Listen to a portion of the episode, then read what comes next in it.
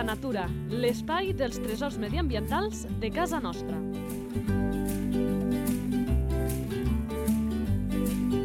Un espai conduït per Francesc Balanyà.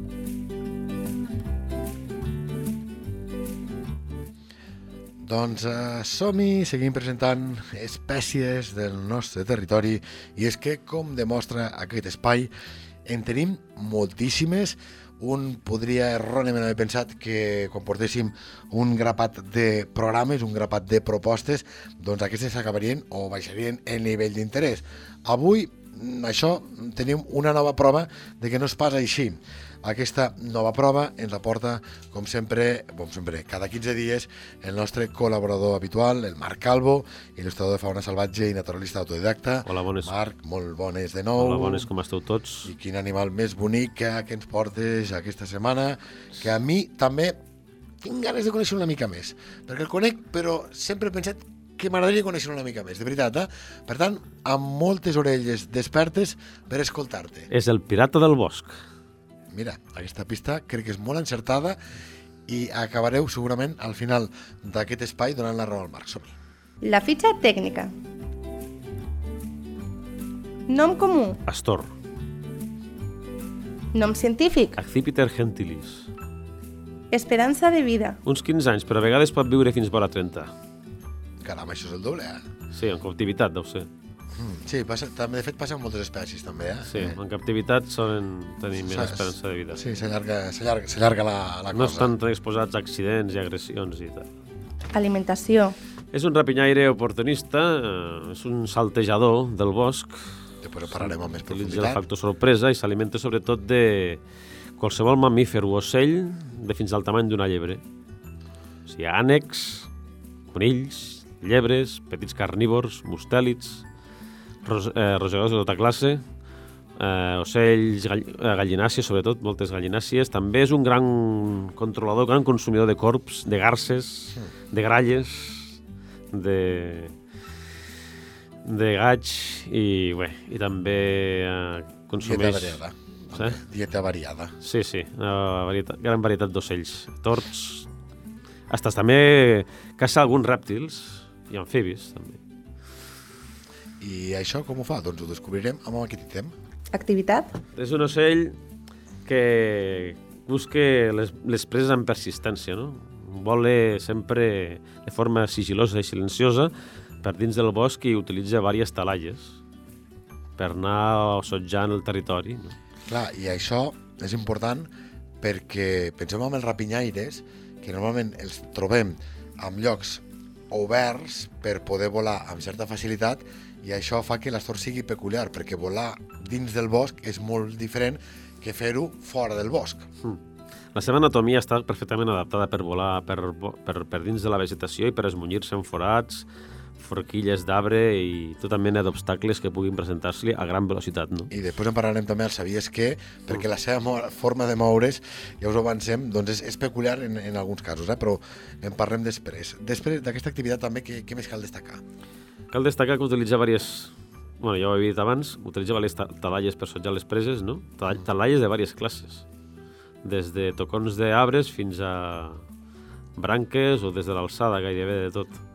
L'important és que compleixi aquella màxima Sí. des de que d'aquell espai amb ell no se'l vegi massa i que pugui veure doncs, què passa amb la major part del seu entorn. A part una que- bona talaia. sí. Doncs qui això no és blanc o negre, tu pots veure bastant o pots veure moltíssim i contra més alt sigui aquests ítems, doncs més probabilitats que allà s'hi pari l'astor doncs, a fer aquesta feina de vigilància de caçador-pacient. Perquè sempre també s'amaga per arbustos o des del, a vegades fins i tot des del terra mateix, a la vista. Té arrencada, una arrencada de vol que recorda el d'un gall fer, perquè arrenca a gran velocitat, però té un bon silen un vol silenciós i, i rasant. No? És, és l'ocell espia, d'alguna manera. I sempre, sempre intenta anticipar-se les seves preses. Quan nota que les seves preses el detecten ràpidament, abandona la, la persecució. Però un cop té l'ull ficat, és capaç d'entrar, fins i tot d'entrar a casa de les persones.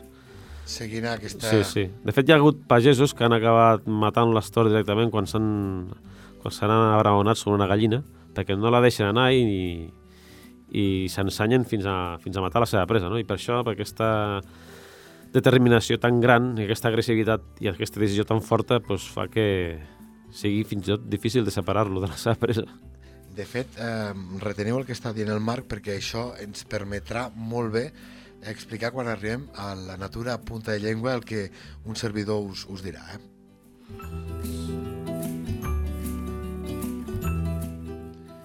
Ha quedat respost, però perquè quedi claríssim, Marc, Hàbitat.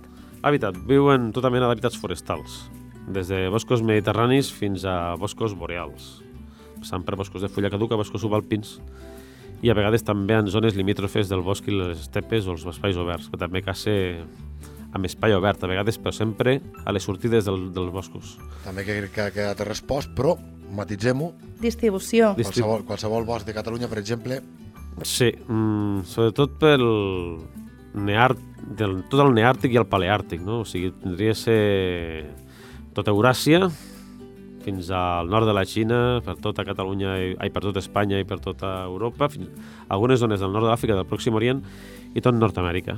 També, en, dins de, de l'hàbitat, també pot, pot viure en illes de bosc o en, en trams de bosc mm, separats de, de les grans extensions forestals. Reproducció. Comença a principis de la primavera i les, la parella fa un vol acrobàtic per sobre dels boscos no? i consisteix en enfilar-se fins dalt de tot i baixar en, picat, en, no, en tirabuixons, fent tirabuixons cap avall i xisclant entre els dos d'alegria, no? Es veu que és algo que els entusiasma, els encanta i els deixa extasiats, no? Després també el mascle vol realitzar unes ondulacions cap avall i, i tornen a xisclar i... que m'imagino que, m'imagino, eh, que deu ser potser... Bueno, no, perquè a més les atalaies anava a dir les maneres més senzilles de poder veure un, un astor, perquè, clar, entre els boscos, fullaraca, eh, nosaltres que normalment som sorollosos, etc etc, ser complicat de, de veure moltes vegades i suposo que quan fan aquests vols sortint de l'interior del, del bosc és quan més fàcil el podem veure. Sí. Fa diversos nius, no? Però normalment és, és, és fidel durant diversos anys al mateix niu que va reparant un any rere any, no? La posta la fan al, a l'abril i la incubació dura uns 40, uns 40 dies. Després, bueno, generalment fica quatre ous, però normalment solament són dos, dos pollets, que arriben a deixar el niu especialment durant... a cap perquè de... els altres dos no surten, perquè me- mengen i estadísticament és que és això que en tenim la, la meitat, perquè els pares veuen que perquè tiren endavant els pollets eh, dels quatre n'han d'alimentar a dos i els altres pobrets Bé, eh, sí.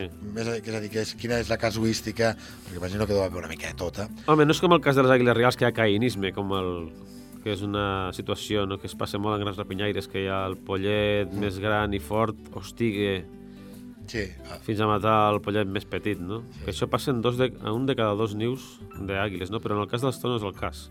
El cas de l'estó i altres rapinyaires és que pot, les pollets cauen presa sobretot del duc o d'algun petit carnívor a vegades també pot ser. molt bé, va, seguim coneixent eh, l'Astor en aquesta fitxa tècnica, ara és el torn de parlar de... Salut de l'espècie. De preocupació menor, en general.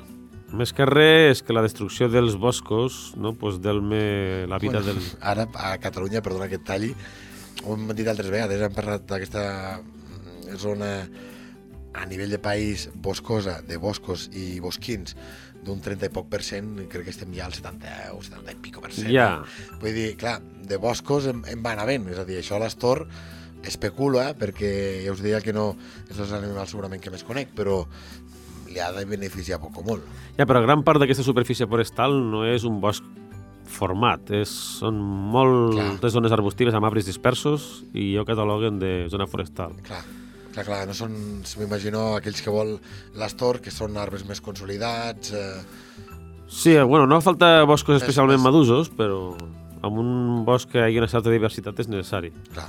A part que, bueno, també ha estat delmat per, pels col·leccionistes de serreria, no? de rapinyaires, En català és falconeria. Sí, falconeria, sí. I que fins i tot encara, fins, fins recentment, i encara hi ha potser algun problema de, de espoli de nius furtius, no? Pagats per gent rica, no? Contraten escaladors o... Sí, tot escaladors que Passa van... que a- ara es control... sí, sí que segurament passa, malauradament, com passa Mm. amb, per exemple, amb, amb amb els fringílids, eh, pel tema de les caixes neus amb caderneres, tota la pesca i tal, que hi ha qui ho fa de forma il·legal, i, i qui va sota regulació, no? però en tema de rapinyaires em consta que hi ha grans controls, que és molt complicat tindre un rapinyaire, primer pel cost econòmic, segon per la cura i dedicació que l'has de tenir, i tres, perquè aquesta cura i dedicació, com que t'obligue, poc o molt, si no ets un, eh, una persona molt cruel, doncs a, a fer-la volar és fàcil que et detectin i, i et demanin els papers i tal. Per tant, el furtivisme aquí m'imagi- m'imagino que haurà caigut moltíssim, desconec xifres, per tot el que comentàvem. Eh? Ara, sí. de falconeria aquí està controladíssim. A part que en alguna gestió d'alguns d'alguns cotos de caça abusen massa de l'eliminació, bueno, l'eliminació de petits carnívors no? i de rapinyaires per conservar les perdius, els coloms que cacen. No? Però això també està prohibit, és a dir, si ens consta, i això sí que sabem que és més habitual del que hi ha, igual que portar, com ha passat amb alguns vedats de caça, portar conills, que dius, "Tep, tenim una plaga de conills, però perquè quan vingui el, el caçador se senti més feliç perquè n'ha agafat eh, més i, per tant, paga religiosament la seva quota, que normalment és una barbaritat, clar, aquestes coses passen. El meu dubte és si amb les altres eh, segueixen passant tant el que esmentaves, doncs això, de, de matar eh, aquests depredadors perquè ara estan molt més controlats. Segur que passa, però jo vull pensar que això ha caigut moltíssim. En fi, estem especulant, anem a coses que sabem més del cert. Ens ho has eh, explicat una mica ara, no sé si hi ha més qüestions d'aquest àmbit. Relació amb els humans. relació amb els humans, doncs, bueno, des de l'edat mitjana i des de temps, temps, temps encara més antics se l'ha ensinistrat, no? se l'ha tingut com, com un ocell de caça, no? Se l'ha ensinistrat per la falconeria. I, I bé, com un ocell que conjuntament amb el falcó pelegrí s'ha utilitzat molt en, en les batudes i en les activitats de caça dels grans nobles. Sí, sí. Clar, eh, amb aquesta qüestió de la falconeria ho podeu recuperar, en parlàvem en un altre podcast, el que porta el número 35 del Xorigue Comú, que ens deia el, el, el Jordi Prats que també el, el Xorigue Comú era i és dels en falconeria dels, dels més emprats, eh? per facilitats, per, per cos de, de l'animal, per, la, per lo més senzill que és de, de manejar, a diferència del terrapinyaris, també un altre era el Xori Comú, i també molt interessant aquest podcast que ens explicava en, Ah. en Jordi. A part que l'activitat de la cetreria i la falconeria a vegades se cometen alguns abusos, no? com encreuar diferents espècies de falcons entre elles, no? Com encreuar el falcó grifó, que és el del nord, blanc i gros, Per això passa, crec, pregunta, Marc, diria que passa més als països, no aquí... Els àrabs, sobretot, ho als, fan. als països àrabs, exacte, que allà hi ha una gran afició amb aquesta matèria, de fet hi ha gent aquí que fa cria només per enviar-los allà perquè eh, paguen els jeques, eh, Grans fortunes plata. per això. Grans fortunes, però grans fortunes per, per aquests ocells, eh? Tenen unes col·leccions de falcons que fins i tot no, no estan fora d'espècie, no es cataloguen com a espècie perquè són formes ja sí. Bordes, no? falcons bords, per dir una manera, encreuats entre diferents espècies. No?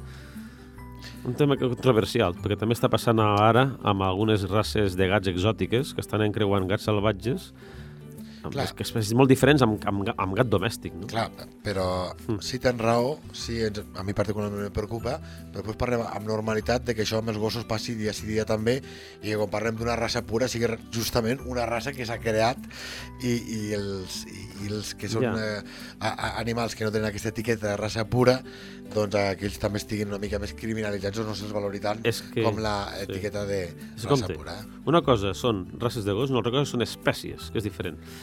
I en aquest cas, en aquest cas dels gats aquests tan, tan, tan de luxe, considerats de luxe Sí, com el sabana i el bengal, pues aquests són resultats de creuats de diferents espècies de gat salvatge. O sigui, el gat domèstic és, és, és, és el Sí, sí. relacionat amb el gat montés, però Sí, sí. estan creuant gats de bengala amb gat domèstic, cervals i altres espècies per fer altres formes de gat per temes comercials. Això és complicat. Sí, sí.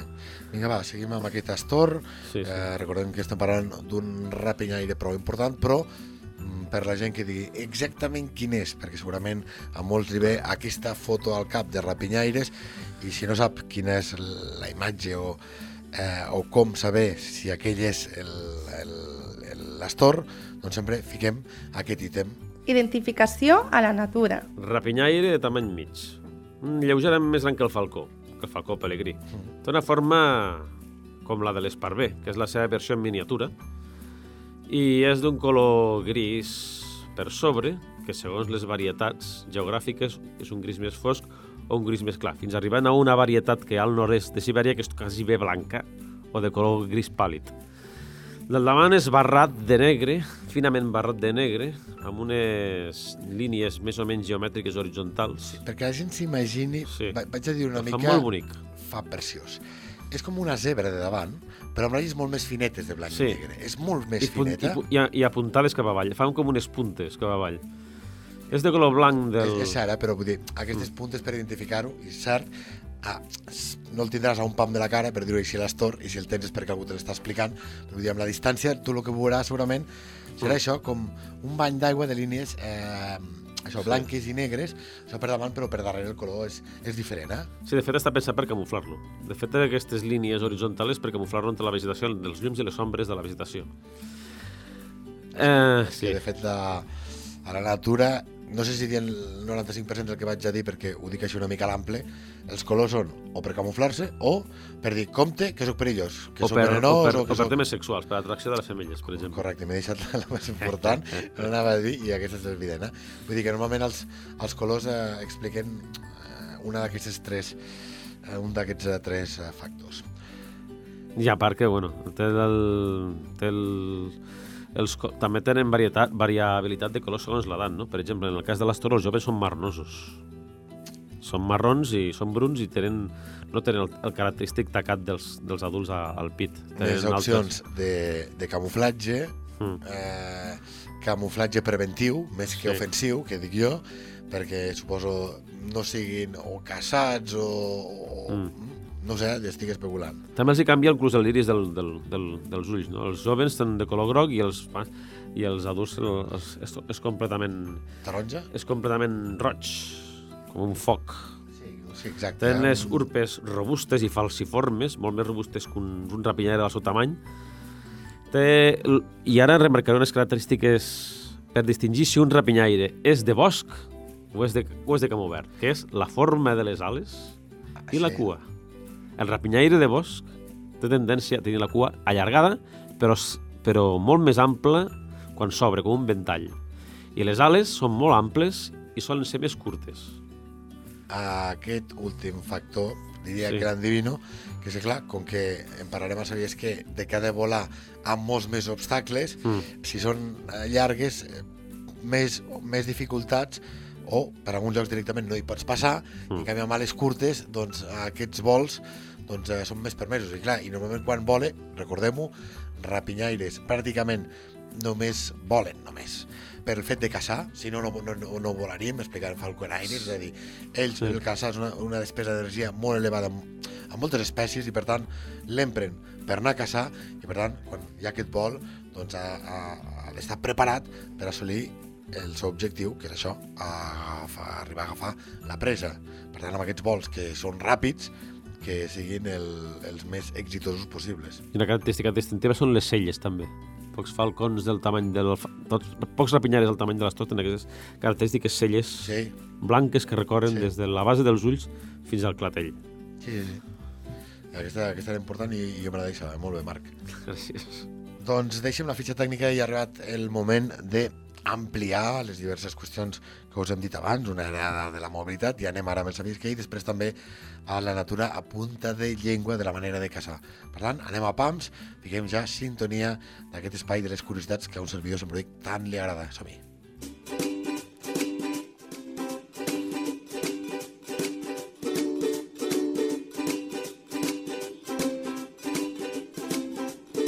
Sabies que... Sabia que l'astor és capaç de colar-se i esmunyir-se per racons i forats de, més de menys d'un pam d'amplada? Que Un fins i pam, tot... un pam. De menys d'un pam, amb forats. S'han vist vídeos que s'han ficat un circuit amb tubos cilíndrics i entrades de parets com una gatera, però encara més estret i colant-se per dintre. És capaç de ple vol plegar les ales com si estigués completament parat per colar-se xup cap endintre dels forats. De fet, diria que a Cabárceno, Astúries, al, al, a la demostració de falconeria, a, Mm. crec que aquesta era una de les qüestions que, que feien, parlo jo, i vaig anar fa molts, molts anys, perquè impacta, però que dèiem, ha de tindre aquest vol que passar pel bosc, doncs els impediments són els que són i contra la gana s'hi ha de lluitar de qualsevol manera i això a vegades ens fa passar per llocs petitíssims, però és molt curiosa si busqueu aquesta imatge, jo també l'he vist A més, en vídeo, si sí. fan un bon plano la càmera lenta, com s'escongeix com es torna petitet, passa per allà sense pràcticament perdre velocitat A més, és increïble a més a més que també poden perseguir les seves preses inclús pel terra, corrents amb les dues potes. i aquesta és una foto també que els que ens agrada la natura ens ve al cap eh? Fins... O sigui, imagineu-vos un rapinyaire, tot ell, senyorial, com ja ho són, doncs eh, amb les ales plegades i, i les potes allò com ben estirades, ben llargues, corrent, corrent darrere de, de, de la seva presa. Com si fos un mini tiranosaurius rex. Sí, correcte. Exacte. De fet, hi ha, espècies, hi ha, hi ha espècies d'astor, sobretot formes insulars, que han, van optat en aquest, aquest, aquest medi de locomoció que fins i tot se van tornar quasi incapaces per volar i van començar a créixer de grans dimensions i a perseguir les, les seves preses corrents. Hi havia el gavilà gegant, si no recordo malament, de les illes de Jamaica o d'altres de les illes Antilles, no? falcons gegants o, o esparvers gegants que, terrestres que atacaven les preses així corrents. Són formes que van desaparèixer fa relativament poc, abans de... fa un, un prou més un miler d'anys. I que, Sí, sí. bueno, I que, i que és una, com diem, una, una gran llàstima, no, no Sí. hi entrarem. Eh? Busqueu aquestes imatges de l'Astor per xarxes perquè és relativament fàcil de, de, de trobar i també són això com una qüestió molt peculiar d'aquest animal que segurament la, la foto us quedarà o el vídeo us quedaran eh, gravats. Seguim.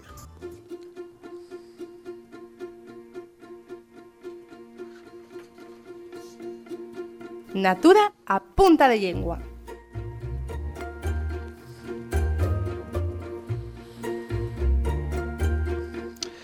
Clar,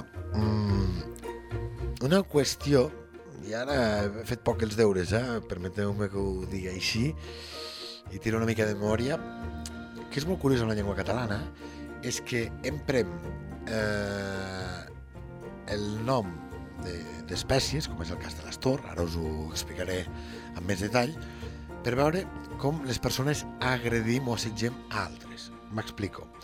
Hi ha el verb pastorar en català i fa referència, per això abans parlàvem, de com caça aquest astor, que si ho recordeu el Marc, que us deia, feu memòria, ens deia que el com així, com que pot perseguir la presa d'una forma obsessiva, fins i tot ficant-se a les cases de pagès i que el fan fora. Doncs bé, quan diem astorar és causar, en català, això llegeixo directament de diccionari.cat, un gran espant. Els trets dels caçadors, per exemple, van estorar els boletaires. Eh, és, és, és, és un ensurt molt gran, eh? un es... perquè aquesta manera obsessiva quasi que té l'astor de caçar, doncs ha fet que en parlem del verb pastorar. En castellà també existeix, azorado, quedar-se azorado. Perfecte. Passa el mateix també amb, amb, amb els falcons. En castellà, falcó, halcón, Mm. també s'utilitza amb algunes expressions i tal per la manera de, de, de caçar. I, per exemple, penseu en català, amilanar. Ah, no ho sabies, He oído, eh? no, oye, me suena, me suena A a milanar. milanarse, a milanado. i ve de com caixen els milans. I què vol dir, pel que fa al diccionari, intimidar o, això és en castellà, milanar, eh, tinc la, la Sí, definició, exacte. amilanar, intimidar o amedrentar a alguien. Mhm. També per aquest seguiment que fa el, el, el rapinyaire, eh? Doncs eh, per acabar, un apunt. Eh, hem parlat de, de l'Astor, hi ha alguna coseta més ràpidament abans de, de tancar? Bueno, degut a la seva extensíssima distribució i la, la, la gran varietat de biotops forestals, sobretot especialment forestals que habita, hi ha una gran varietat de- d'estors i fins i tot que varia sensiblement en el tamany. Per exemple, hi han dos formes, hi han tres formes que, que es caracteritzen per ser més grans que els estàndards que fiquen normalment a les fitxes científiques. No? Sobretot un, dos, for, dos formes siberianes i una d'Alaska, que es veu que poden, tel- poden ser més grans que un aligot, en segons quins casos. Caram. Sí, n'hi ha una del nord-est de Sibèria que és... N'hi ha individus que són completament blancs. Completament blancs. Hi ha una varietat, per exemple, que en diuen estor Apache, que té la peculiaritat de tenir les ales més llargues. És l'estor amb, amb la major envergadura de tots. No és de, de cos gros, però és, és de, la, de major envergadura i, i per sobre és de color molt fosc, de color blau marí quasi, un color gris blavós fosc.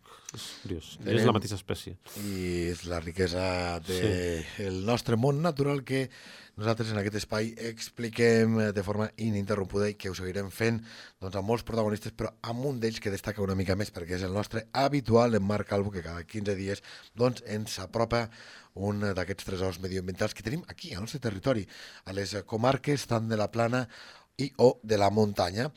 Aquest il·lustrador de fauna salvatge i naturalista autodidacta el tindrem, com dèiem, dins de 15 dies. Marc, com sempre, Doncs moltes fins aviat. gràcies. Fins ben aviat i una abraçada a tots, nois.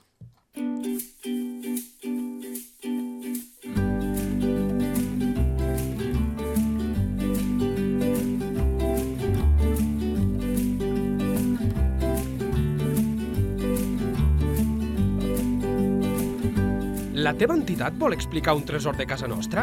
Un animal, una planta o un indret? Si és així, envia un correu a lleida24 arroba lleida24.cat. Lleida Natura, l'espai dels tresors mediambientals de casa nostra. Un espai conduït per Francesc Balanyà.